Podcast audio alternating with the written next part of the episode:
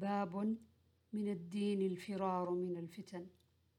عن أبي سعيد الخدري أنه قال قال رسول الله صلى الله عليه وسلم يوشك أن يكون خير مال المسلم غنم يتبع بها شعف الجبال ومواقع القطر يفر بدينه من الفتن.